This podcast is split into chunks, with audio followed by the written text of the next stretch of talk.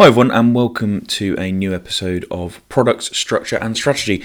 My name is Michael Primrose, aka the Property Finance Guy.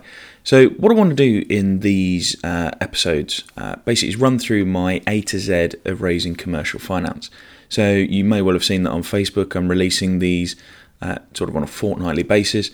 So, I'm going to do the same with the episodes as well. So, in this first episode, I'm going to talk about A. So, A is for ask. So, as an investor or developer, you need to be questioning everything, especially as everyone is going to be questioning you.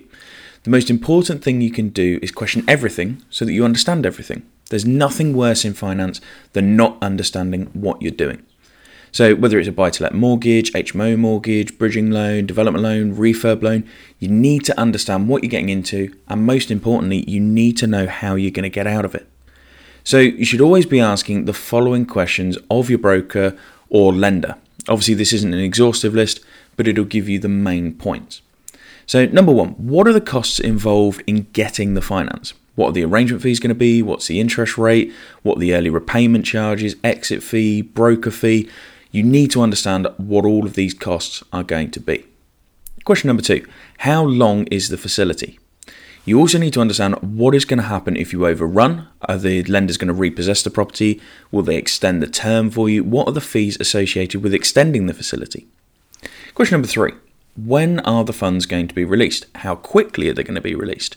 This is most relevant to development finance, which obviously is released in tranches, but it's still a very important point when trying to cash flow projects. Question number four What is your personal exposure and the exposure of the limited company? So, i.e., what is your personal guarantee that you will need to give, and does the lender want a debenture over your limited company?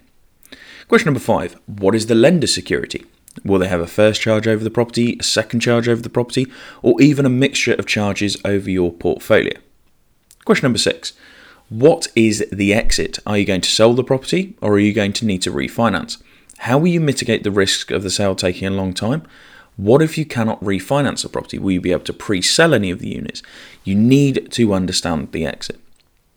Question number seven Why are you going for this product? Is it the best product available to you on the market? Is there a cheaper alternative? Is there a product better suited to your needs? Question number eight What is the process? What will the credit process involve? How long will the process take? Question number nine Do you need a valuation? Do you need a quantity surveyor? Do you need a monitoring surveyor? Will the lender want to meet you prior to lending? You need to understand all of these so that you can understand who is going to be involved in the process for getting the lending. Question number 10 Are there any restrictions on the lending? For example, could you use the property as an HMO or serviced accommodation? Will the lender allow you to get tenants in place before refinance off of development finance? You need to understand these again for cash flow purposes. So, as you can see, there is a lot to get your head around when trying to raise finance. And this is why asking the right questions is so important. However, you also need to ask three questions of yourself. And I think these are very important questions to understand. So, number one, why are you doing this? Are you hoping to become an overnight millionaire? Are you hoping to take it slow and steady and build up a legacy? What is your plan? Why are you getting into property?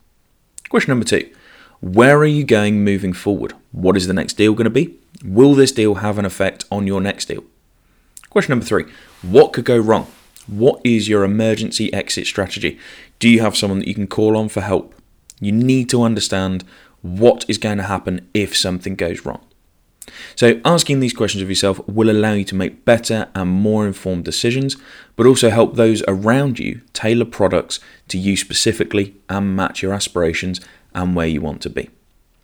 So, hopefully, you found that really helpful. Uh, the next episode will be B, which will be the benefits of bridging finance.